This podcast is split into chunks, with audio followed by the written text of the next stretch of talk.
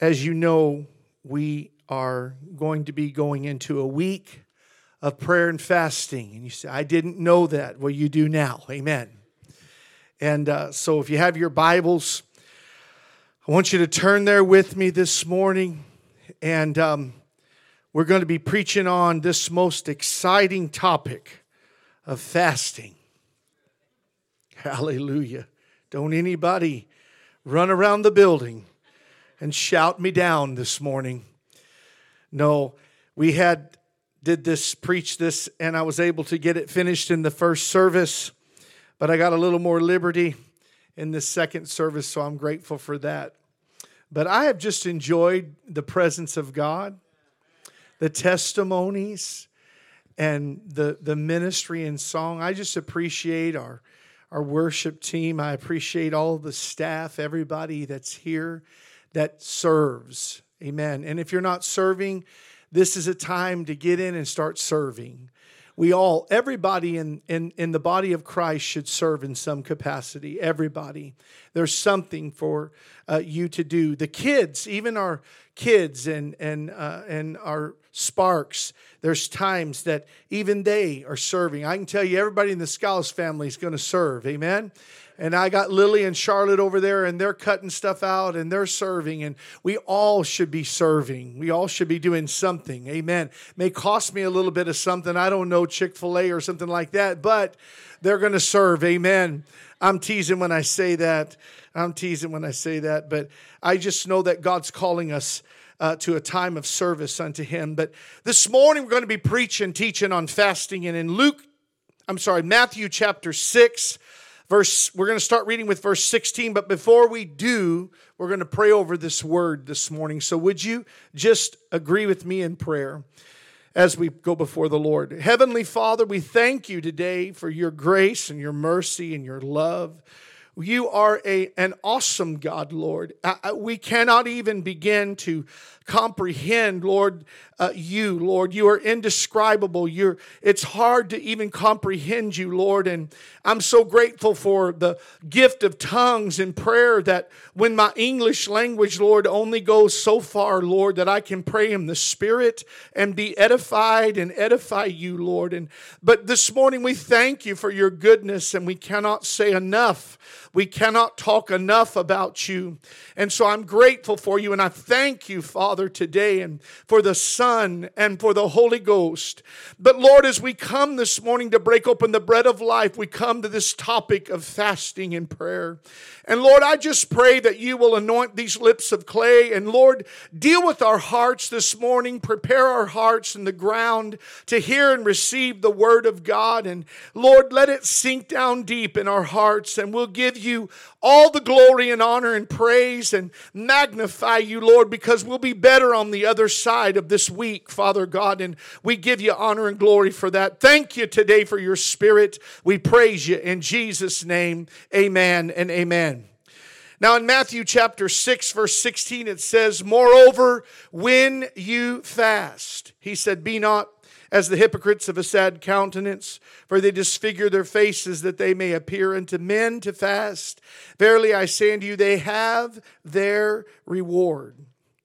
But thou, when thou fastest, anoint thy head and wash thy face, that you appear not unto men to fast, but unto thy Father which is in secret, and the Father which sees in secret shall reward you openly.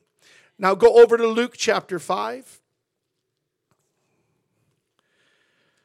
I want the reward that comes from God, not man.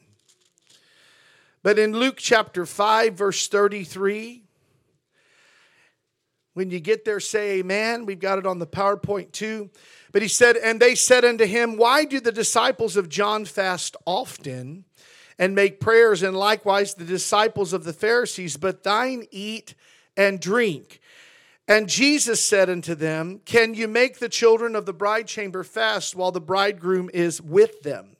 But the days will come when the bridegroom shall be taken away from them, and then shall they fast in those days. And he spake also a parable unto them No man putteth a piece of a new garment upon an old if otherwise, then both the new maketh a rent, And the piece that was taken out of the new agreeth not with the old. I didn't even mean to re- even mean to read that. I just meant to stop at 35, but I was just getting excited. Amen. I'm preaching this morning on fasting and prayer. As I said, we're coming into a week of it. And I use those two verses uh, spoken by Jesus to prove a biblical point. And the biblical point and truth is there is an expectation that Christian disciples are to fast. He didn't say if you fast, he said when you fast. Just like Jesus said when you pray, there's an expectation that you're going to pray.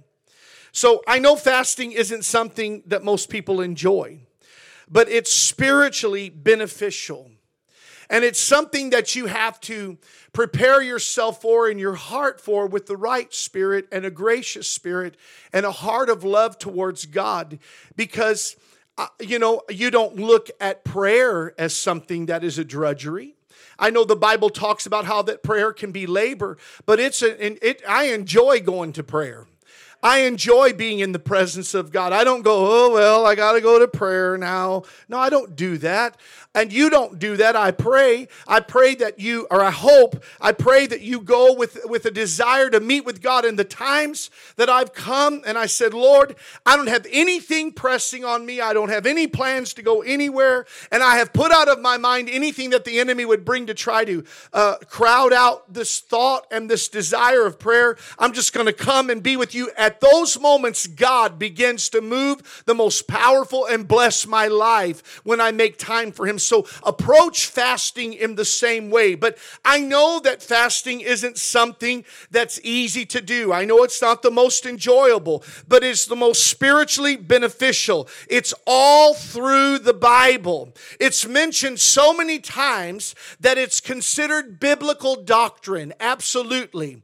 And uh, it's not legalism. Some would say it's legalism. I said, You're wrong. I said, Not only was it in the Old Testament, but it carried over into the New Testament through the disciples, through the apostles, through Christ Jesus, and, and, and we see it all through the Bible. So nobody can say, well, it's the Old Testament law. No, it's all over the New Testament as well fasting. Now, why fasting? You have to ask yourself that question. Why fasting? Why would God lead his people from Moses all the way forward to the New Testament to fast? I'm going to tell you what I believe and what I've read and even in commentaries, but I see this as so profound because food was the means or the cause of the fall of Adam and Eve. Food the fruit of the tree, the apple, or whatever fruit it was, was the means and the cause of the fall of Adam. I know it was the pride of life, the lust of the flesh, and the lust of the eyes, and the pride of life. I get that. But the means to bring that to pass was an appetite. And so appetites drive behaviors and actions, and our appetites to eat and to satisfy our hunger, when, when they're brought under subjection, it changes everything. So understand today, fasting is your friend. It's your spiritual friend. I like the way y'all are shouting this morning. But David in Psalms chapter 35, verse 13, humbled himself and humbled his soul, he said, with fasting. And my prayers returned unto thine own bosom.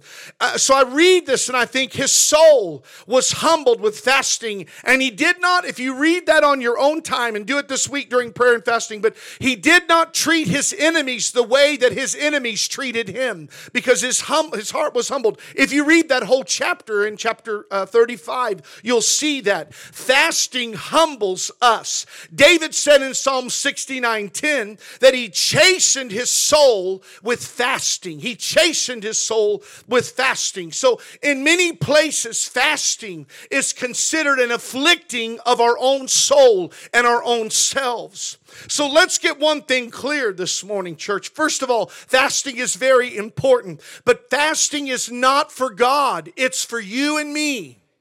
It's unto us, it's for us. Fasting does something to us and it does something for us.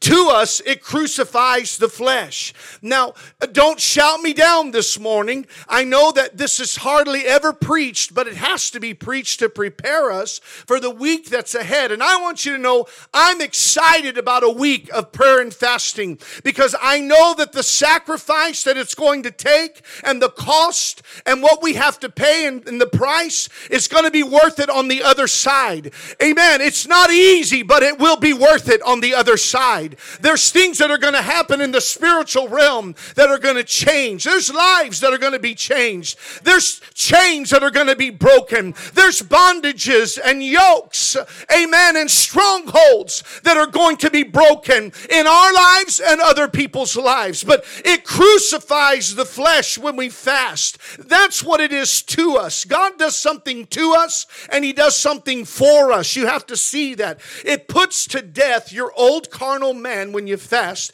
and you mortify the deeds of your body and your members as the Bible says we're supposed to. It allows the spiritual man to gain strength and ascendancy. Because remember, the flesh and the spirit are at war. Your flesh and your spirit are at war. And remember, God resists the proud, but gives grace to the humble. Are you hearing me? Isaiah 57 15. I love this scripture. It says, For thus saith the high and lofty one that inhabiteth eternity, whose name is holy. I dwell in the high and holy place with him that is of a contrite and humble spirit, to, to, to revive the spirit of the humble and to revive the heart of the contrite ones. If I said that incorrectly, that's because some of the scriptures are cut off in the back. But humility positions us for a place where God can come down and reach to our humility. Are you hearing me? And what does it do for us when it's in its pure intention, I'm talking about fasting. I'm talking about the thing that humbles us. What does it do uh, when it's in it's with its purest intention? Because fasting can be to in a prideful way. It can be shown. The Pharisees and Sadducees fasted. People will fast, as Jesus said, for man to see them. But whenever you really fast in a humbleness in your heart, God begins to meet you right where you're at. And it's not a religious act, but it's something that brings you closer in a connection with God. And He comes down right where you're at. I want you to get that today. Some of you have said, Where is God? I don't feel God. I don't see God. I'm wondering where God is at. What is He doing? I believe in God, but I don't see Him working. I want you to know as you fast and pray this week and you humble yourself, He is going to begin to give grace to the humble. Amen. He's going to reach down and pick you up. Hallelujah. He's going to reach down and pick you up. So humility positions us in a place. And with holy intent, oh my goodness, whenever you mean it from the bottom of your heart, when you do it in secrecy, He begins to reward openly. Come on, amen. He begins to reward. It positions your heart for a breakthrough and spiritual growth. It positions, you. are you hearing me today? It positions you for a breakthrough. Some people are wanting breakthrough in their lives in this house. You're going to have to fast and pray to see that breakthrough come.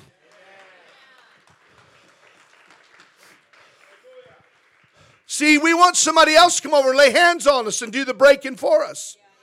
Well, sometimes that's necessary. But you that are seasoned saints, you eagles, you veteranos, amen, don't expect somebody else to do what God's called you to do for yourself. Come on. It's time we start praying through for our own victories. Hallelujah. Jesus is the deliverer. I know Jesus said, Go into all the world and cast out devils. But I assure you this we're not as Christians demon possessed people. We're, hallelujah. We're not as Christians demon possessed people. We're born delivered. When Jesus saved us, He delivered us, He set us free. And if you had a devil in you, God set you free. Get up and start walking before Him. But let me give you some Christian education of 33 years of walking with God. You have to fast and pray to break through in areas of your life. Nobody's going to do that for you. You have to do it yourself. And God is doing something in you and through you when you fast and pray. We have to. We have to. It positions your heart for a breakthrough and spiritual growth. Oh, I can feel you're so excited. The book of Judges, after losing two battles in Judges chapter 20, verse 26, the battles and the war, many lives had died. You'd have to understand and read chapter 19 and see the atrocity that happened with the, with the Israelites' concubine that was brutally raped and abused all night long by sodomites. She was left there on the doorstep dead in Judges 19.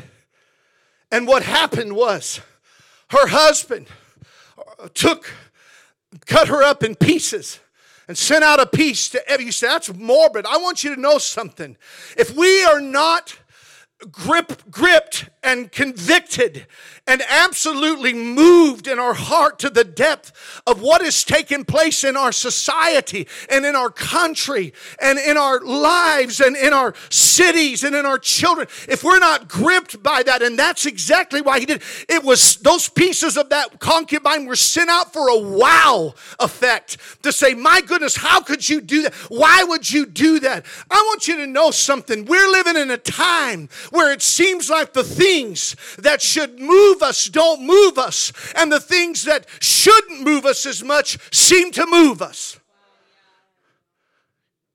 We've aborted, not we, but the, the nations of this, of this world, and mainly the United States, have aborted babies for years 50 years or so.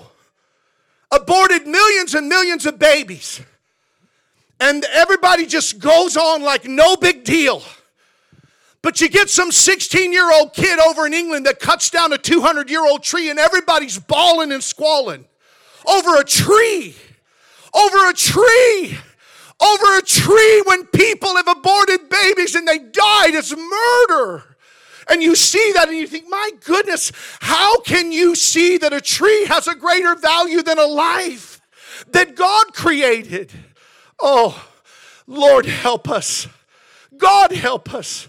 But we're living in a time, and that old, I don't know if he's a Levite or, but an Israelite, he began to cut up that concubine, sent out those pieces to all the tribes of Israel. And he said, if we don't do something about this and deal with those that have brought this about, he said, this is what's going to happen to all of us. We're going to become nothing but just a chopped up nation. So they went to war against the Benjamites who were covering and protecting the sons of Belial, the devils. They were protecting them. Amen. They're protecting them. But they went out after them, and in two different places in chapter 20. The first war that the Israelites went out and lost, they lost 22,000 people. The second war, they lost 18,000 people. But the third time, the Bible says in verse 26 that they went before the Lord then all the children of Israel and all, I got to read it here. Amen. Hallelujah. Thank you, Jesus. It's quicker. And then the children of Israel and all the people went up and came unto the house of God and wept and sat there before the Lord and fasted that day until even and offered burnt offerings and peace offerings before the Lord. The battles in the war, they lost two times, but the third time they prayed and they fasted, and God brought deliverance because they went before the Lord. In verse 27, and it's not up there, but they said they were near the Ark of the Covenant and they got a breakthrough. God said, I will bring deliverance to you. So there's power when we fast and when we pray and when we come before the Lord. The first mention of fasting was right here in, Ju- in Judges chapter 20. And, the, the, and, and we know that Jesus said in the New Testament, this kind only comes forth and only is delivered, and there's only a breakthrough whenever you pray and you fast. He said there must be prayer and fasting so that faith will be increased and unbelief will be dispelled, and you can pray and see God bring deliverance.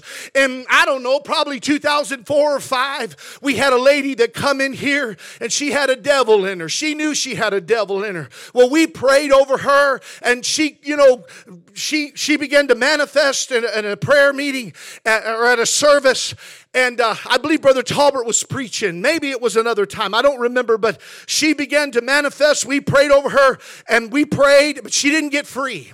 And I said, You know what? It was Sunday night. I said, We're going to fast and pray. And I said, We're going to fast and pray until God tells me to come down and we're going to pray, or we're going to have you meet us and we're going to pray over you. Well, Tuesday came around. Maybe it was Wednesday. Wednesday came around. I said, Bring her over to the church. I called several people to fast and pray.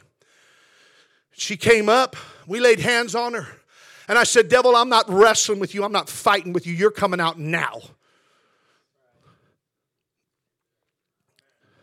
She got free. She's sitting up there on the sitting up there on the altar. Amen. Sitting there, she's free. She's praising God. She's crying. She's weeping.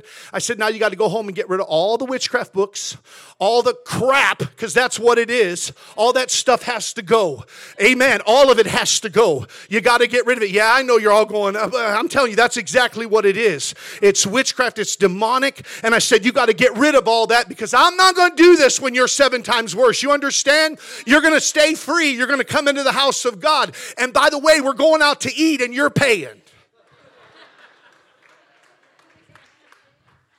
She got free. We went to her house. She threw all that stuff away. She had books and books and books. And I said, Get rid of it. She got rid of it. And she was free. I'm telling you, I know the power of God when you fast and when you pray. I know that chains are broken. Things are changed. Things are broken.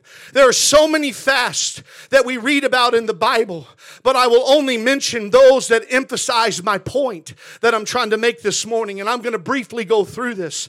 But Esther called a three day fast when Mordecai sent the news to her that there was, there was a genocide planned for the Jews. And she got her breakthrough and deliverance. She said, Go gather together all the Jews that are present in Shushan and fast for me and neither eat nor drink three days, night or day. And I also and my maidens will fast likewise. And so will I go unto the king, which is not according to the law. And if I perish, I perish. But I can tell you, she didn't perish. She went before the king and she went in essence in the natural boldly before that king, but it was a spirit spiritual access to God, and God began to not only deliver her, but also all of the people of the Jews, and he began to deal with the enemy that was behind it. Isn't that wonderful? Oh, to the king and to the people of Nineveh, they called a fast when Jonah went through Nineveh. And he wasn't even a great preacher. He didn't preach love. He didn't, he didn't even say anything about repentance. He said, God's going to judge this mess because it's wicked. So there. He said, That's not what he said. That's about what he said. But they begin to call a fast, the king and the people. And the king even said, I'm telling you, every dog, cat, cow, sheep, lamb, horse, they're all gonna fast. Ain't nobody eating. When I fast, I don't make Pepper fast. She needs to fast, amen. But the king of Nineveh called a fast, and God had mercy. He had mercy. Amen. Can you give me verse? Uh, well, I don't know if you have six through 10. Amen. Give me 6 all the way down. And he, amen. So the people of Nineveh believed God, proclaimed a fast, put on sackcloth from the greatest of them even to the least of them. For the word came unto the king of Nineveh, and he arose from his throne, and he laid his robe from him, and covered him with sackcloth cloth and sat in ashes and caused it to be proclaimed and published throughout Nineveh by the decree of the king and his nobles, saying, Let neither man nor beast, herd nor flock taste anything. Let them not feed nor drink water, but let man and beast be covered with sackcloth and cry mightily unto God. When you're fasting, cry mightily unto God. Amen. Let them turn everyone from his evil way and from the violence that is in their hands. Who can tell if God will turn and repent and turn away his fear? Fierce anger that we perish not. And the Bible says, and God saw their works, that they turned from their evil way, and God repented of the evil that He said He would do unto them, and He did it not. It was so awesome and so powerful of a of a uh, uh of a uh, mercy and grace that God had put upon them that it made Jonah mad.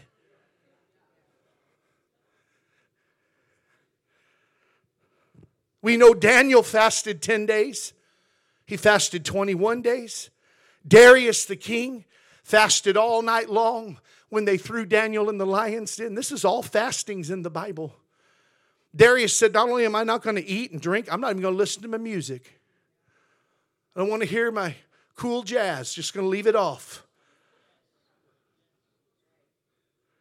Uh huh. Yeah. I know some of you listen to 94.7 The Wave.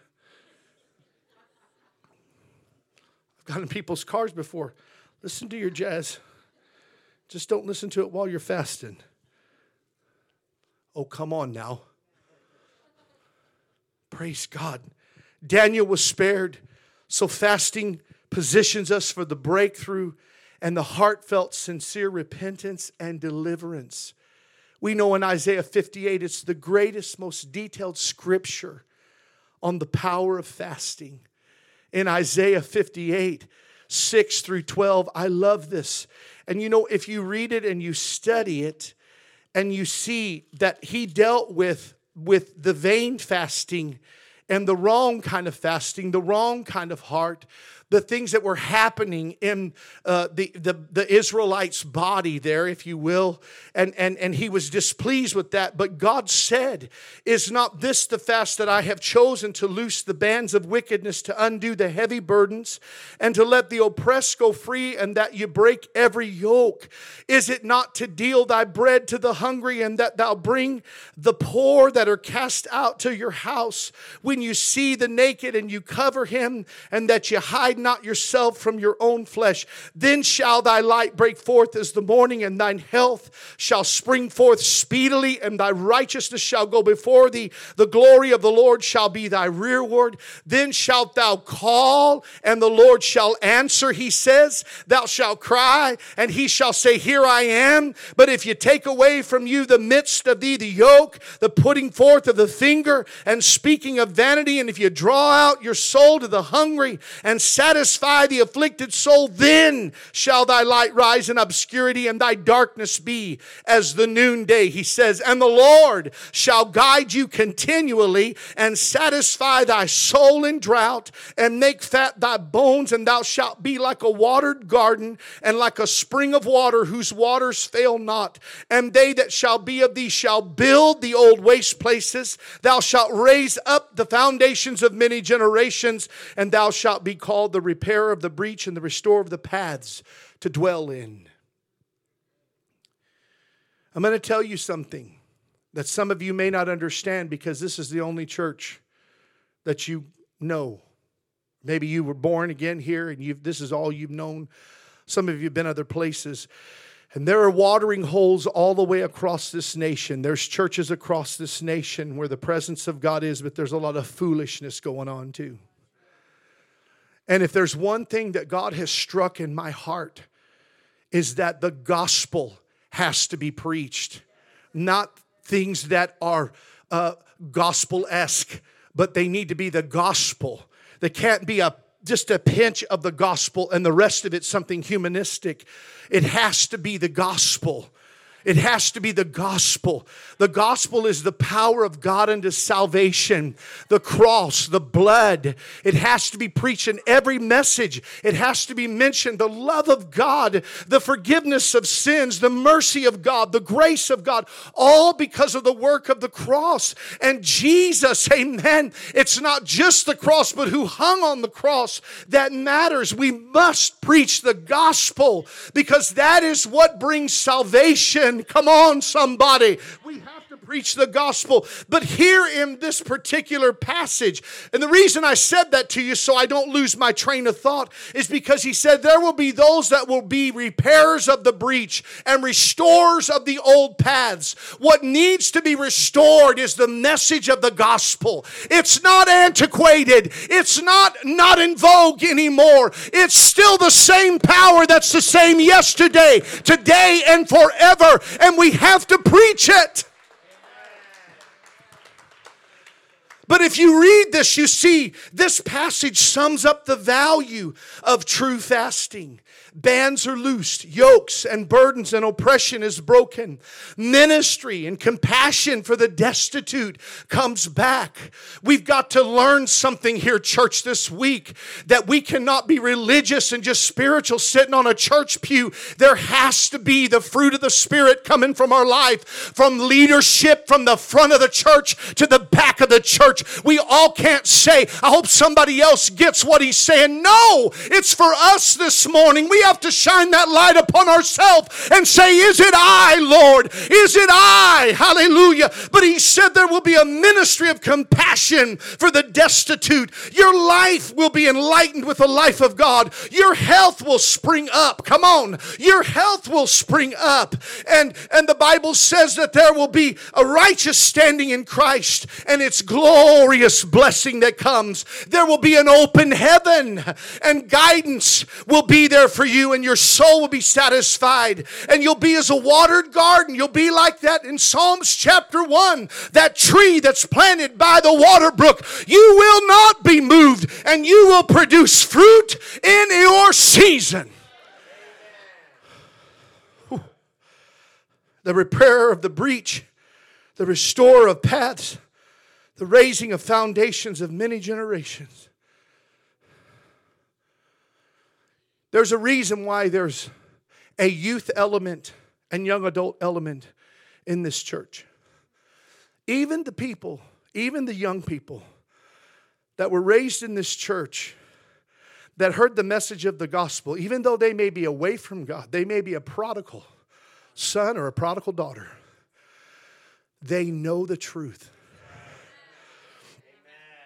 They know the truth and they will come back to that truth. Because for years, people fasted and prayed for them. People fasted and prayed for them. I found out the power of fasting and prayer. I was I remember praying and fasting one one time when we had a week of it, and there was there was somebody in the church. They're not here anymore, but but but but they're serving God. But they were they were here, and, and on a Sunday, and I said, Lord, I, I said I see that hunger in their life, and I said, draw them by your Spirit, draw them. And I sat up there behind that piano, and I wept in that chair for them. And the next day, they were here at six o'clock in the morning. I thought this is not a this is not a person that normally would step out and come. And they said something just tugged on me and I knew I need to be in prayer and fasting this week and I'm praying for God to fill me with his spirit. And there was this was like 3 years ago, 4 years 3 or 4 years ago that there was such a hunger and such a desire and God said, "Do not discount the power of fasting and prayer." It just it, it captivates the heart of god. You know um, he just looks at you and he says they mean business. They're serious. And they're sacrificing their own time their own flesh their own appetites for me. Come on. So fasting prepares you not only for a breakthrough, but it prepares you for your next season by faith. Amen. Moses fasted 40 days and it prepared him to give the Ten Commandments. Elijah in 1 Kings 19 and 8 fasted before he went down and received the vision that he was to anoint Hazael king over Syria, Nimshi over Israel, and Elisha, uh, the son of Shaphat, over prophet in his stead. Nehemiah prayed and fasted certain days prior to his approach to, to King Artaxerxes. That's exactly what happened. He fasted and he prayed and he went before the king because there are people that are destiny helpers for you. And God has to get a hold of their heart and their life too. And he will do that. And you'll watch as not only did Nehemiah did through his fasting and prayer did God change his heart? Did he give him a vision and prepare him for a new season? But he also prepared the king and he also prepared a prophetic future and a bringing about of that future and that rebuilding through Nehemiah. That's exactly what happened. God did so many things. His prayer and fasting was positional for him, Israel, and the future of Israel. Jesus fasted 40 days prior to his debut into ministry. Fasting prepared him for the moment of temptation. Paul and Barnabas were sent out after prayer and fasting in Acts chapter 13, verses 1 through 3. And I want to read that. It says, Now there were in the church that was at Antioch certain prophets and teachers, as Barnabas and Simon, that was called Niger, and Lu- Lucius of Cyrene, and Manaen, which had been brought up with Herod the tetrarch, and Saul. And as they ministered to the Lord and fasted, the Holy Ghost said, Separate me, Barnabas and Saul, for the work whereunto I have called them. Separate Barnabas and Saul. All ministry comes whenever somebody is separated for that specific ministry, and God will begin to speak. I can tell you right now, it, uh, before you know that God has called you to do something in ministry, if you're sitting under this leadership, God has already spoken to your pastor. I promise you. I promise you. You know? And so, but the Holy Ghost will separate a specific person whereunto they've been called. And when they had fasted and prayed, they laid hands on them and they sent them away. They sent them away. I was reading this and I thought, Lord, it was an act of the Holy Ghost, not a man. But fasting and prayer brings everyone into the unity of God's will concerning the will of God in ministry. Fasting does so much, it's feasting on fellowship with God. It creates a tenderness and a sensitivity of the Holy Spirit in your life. It breaks yokes and bondages. It causes you and I to focus our thoughts upon Him and sharpens our responses. Sometimes we're not quick to repent, but as you fast and pray, you'll be quick to repent. Amen. You'll be quick to repent. God won't have to, you won't have to go through five services before you've talked yourself into obeying God. Yeah, yeah. It activates and stirs and creates fresh faith for a new season and a challenge. We must pray. We must pray. Church, we must fast and pray. It's never been more serious than it is right now. For our church, for our families, for our community, for our city, for our nation. It's never been a question of if, as I said when we started.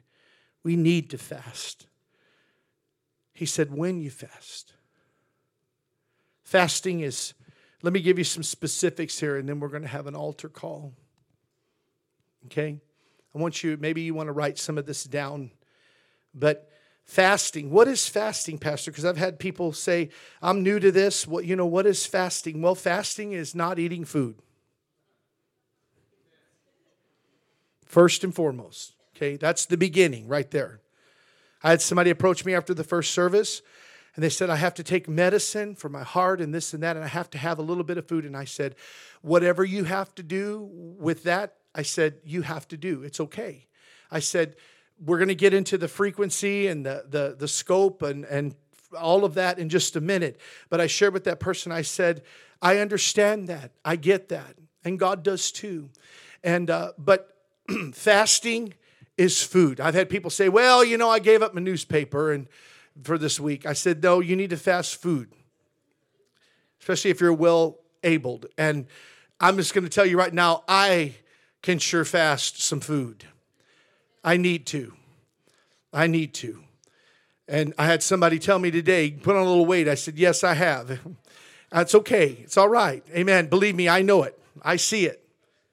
And I'm doing everything to, to, to fight the battle of the bulge. But this is where I'm at right now. Amen. I turned 50 and my metabolism went on vacation and hasn't come back. Okay? I get it. You know, somebody said, hey, you ought to try Jenny Craig. I said, I like Sara Lee a lot better.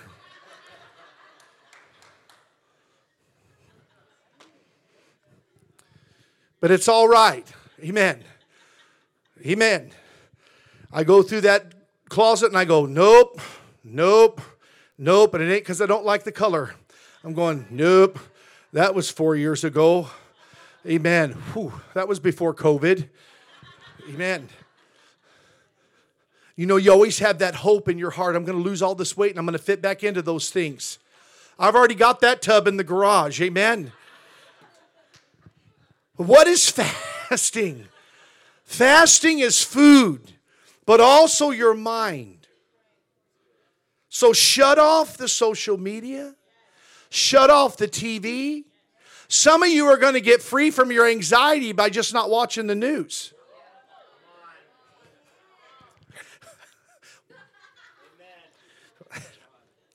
Amen. Some of you wring your hands, and I said, I know the world's in a mess. but This world is not our home. This world is not our home. Amen. And what good's it going to do us to worry about? Go vote. Go do what you can do. Amen. But don't worry yourself to death about things that only God can change. Come on. And I know you do your part and you you you, you share your views and all of that. I agree we need to do that. But we we have to sh- to fast our minds and shut off the social media, shut off the TV, shut down your re- recreational activities and give that time to God. Sacrifice those appetites. Replace your food eating time with the word and prayer and worship. If you just don't eat and you don't do anything else, you're just dieting. You need to fast and pray and read your word. When you would normally spend 30 minutes or 45 minutes sitting eating a meal, some of you it's a lot less than that, but you're on your lunchtime or whatever, go out there and say, Lord, talk to me. Put on some worship music, praise Him for a few minutes, and then begin to open up the Word of God and take in the Word. You're going to say, My Lord, the scriptures have jumped out at me. They become 3D. I get it through fasting and prayer. Amen. So you determine between you and God the length, the scope of your fast. Some people it's one meal. Some people it's all day not eating. Some people it's several days. Some people say, you know what, Pastor, can I drink juices? Can I do liquids? You know, I'm going to say whatever you feel like God is telling you to do. Some of you just want to take communion on those days that you fast. That's okay. That's, you know, but whatever that scope is, you know, some people say, well, I'm going to give up my donut every morning. You are such a martyr.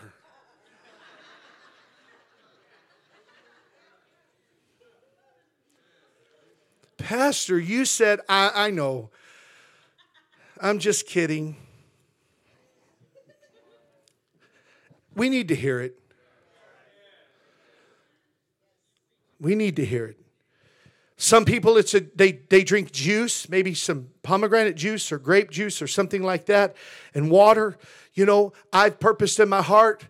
You know, it's going to be a hard thing, but old PJ is going to have to turn that coffee cup over. Jesus, help me. Amen. Don't even look at me like that now. People say, Oh, you know, Pastor, you run on down to Starbucks every day. Get your Pentecostal whiskey. Don't tell me.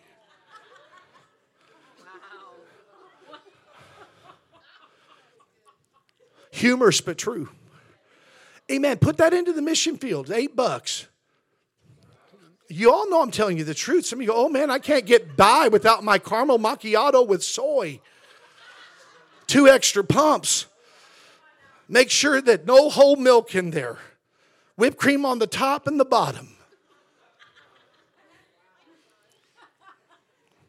You pull up there and they say, Here's your diabetic starter kit. Fasting. Whatever God lays upon your heart, do it. That thing that you can't, you know, you say, I just, Pastor, I just don't think I can do it without a Diet Coke for a week. Turn a world upside down for Jesus. Oh my goodness. You always know the people that don't drink Diet Coke or don't drink coffee, they're like, yeah! I'm just going to leave it right there. Let me give you some prayer points during fasting and prayer. Pray for the church. Pray for unity in the church. Pray for unity in vision. Pray for unity of desire. Pray for unity of purpose. Pray for unity in ministry or the ministries of the church and worship and the relationship and love for each other. Pray for unity in marriages, unity in homes. Pray for lost children that are without God in this place. Pray for fresh anointing coming out of this thing baptism of the Holy Ghost, breakthroughs, victories, growth here at New Life. Our church finances. Because I'm going to tell you right now, at over $6 a gallon for gas, in some places in California, seven. I understand things are expensive. I get it. I get it. I understand it. But, church, I mean, you know, we have to have finances to go on and continue to do what we're doing. And, uh, you know, so we're going to be praying about that because we want the finances to be there. We're, we're, we're wanting to, as God increases, when it's time, if it's not time, then that's fine. But when it's time to give us the building that he wants us to have, this building over here, whatever he's going to do. But as we increase that, we want God to do it in his time. We need to pray now for all of those things to come into motion. Pray for the harvest of souls. Pray for the harvest of souls in our city. Pray for our school here at New Life Academy. And not only that, but La Habra High and Sonora High. We have kids that are going to our high schools here. And church, I mean, I know they're Christians and we pray over them, but they're at a place, you know, in a public school system and and and and anything. They're they're they're confronting things. They're being you know going into you know uh, uh, uh, in the wilderness out there and into the dark places. And we got to pray that God will cover them and protect them. We got to pray for the transition of ministries. God is raising up second generation. Amen. You're going to see more and more of our second generation singing and leading. Amen. So you need to get used to that Hallelujah. Pastor Jonathan's not going to lead worship for the rest of his life. I'm not always going to do everything for the rest of my life here. God has to raise up a second generation because God could take me home tomorrow if he wanted to. I'm not saying that he's told me he's going to, but I want the church to go on. It's not to be built around any man but Jesus. Amen. And so we have to pray for transition ministries and God raising up that second generation. Pray for the hunger and dis- discipleship in our prayer life and in our lives. Pray for our breakthrough conference. We want to see God do great and marvelous things. Pray for our country. Pray for this election. Pray that our leadership in Washington will get the mind of God and shut the border. Come on now. It's time that these things happen. We don't know what's coming across that border.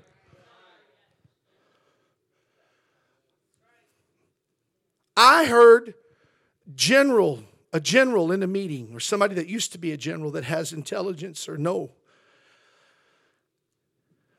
he said we have no idea we we know what's coming across the border but they're just allowing it to happen. He said, There is a, and I mean no disrespect to Chinese or Asian or anything, but he said there is a Chinese element that's coming across our border.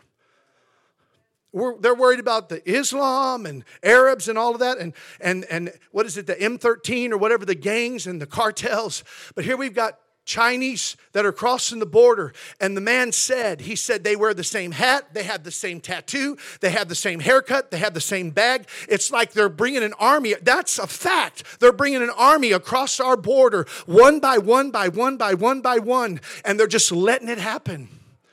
They're just letting it happen. Facebook might shut me off, but I'm going to tell you right now, it's happening. And, and, and the man that was interviewing the general said, Do they not even know? He goes, They know well that it's happening. They're documenting it. Why are they letting it happen? Is my question. Why aren't they closing the border? God spoke to me and He said, That is the most dangerous thing right now that this country doesn't even realize it's happening. But, church, I'm going to tell you something. Vote the people out that are allowing it to happen. That was weak, but I'm going to tell you right now. Vote them out. Close it. Come in the way our brother came in. He had to get his papers. Adrian had to get his papers. Don't get mad at Pastor. No, uh, you know, they went through all of this that they had to do, to, to, to go through all of that they had to go through of years of waiting and paying and all of this and getting lawyers and, and to, to get their papers. And so it's possible. It's not easy, but it's possible. And I'm going to tell you right now, church, we have to protect our country. We're not going to have one. Amen. We have to pray for our leadership. My goodness, it's just like it's crazy and insanity the things that is happening. I just got to share this with you. I read it this week on, on Epoch Times and how that because I just read just clips and bullet points of the news. I don't really watch the, I don't watch the news, but I just read what I want to read. But the, the, the, the major anthropology agencies, okay, government and federal and global, were put in check because they said we cannot differentiate between male and female in the, in the bones that we pull up from thousands of years ago. And all these scientists are like, well, that's the only way we know whether they're male or female is by their bones. And now you're saying that we can't genderfy them or because we don't want to upset the LBGTQ. Let me tell you something. It's insanity. It's absolute insanity. It's when I was at Pastor Lee's, you know what he said? Pastor Lee had a speaker there, and his name's Alec Rowland. He pastors a big church up in Washington State. Wonderful man of God, older guy, just precious. He said, The church cannot be silent anymore.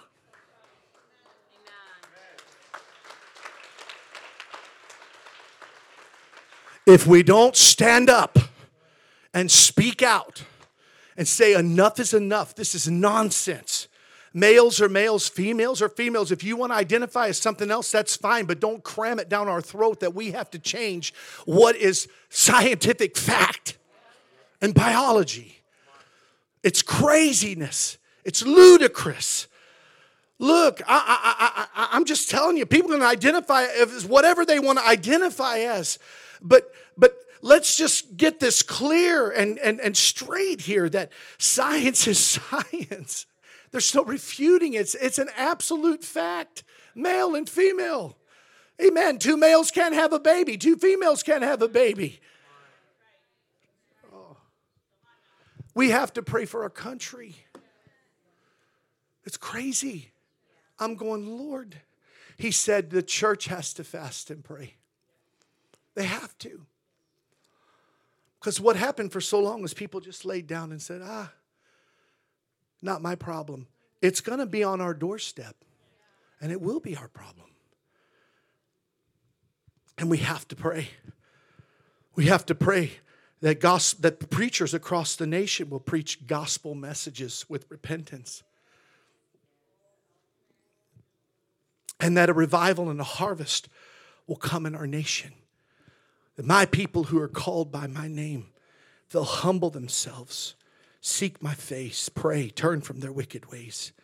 Then will I hear from heaven and heal their land. We have missionaries. They're hurting. You think you have it bad and I have it bad? They're, they're scraping to get by. Pastor Friday has never called me and said, uh, Do you know when our support's going to be coming? He's never done that in 20 years. And recently, he's like, Pastor, he's, uh, um, did I miss the wire? You know, he's trying to be gracious. I was like, no, no, we, we send it at the beginning of the month. I said, we'll get it to you. I told Angela, I said, they need it. They're hurting. They're hurting. Everything's so expensive. And not only is it so expensive, but it's so sparse. They don't have the abundance that we have. Amen. We have to fast and pray. We're in trouble, folks.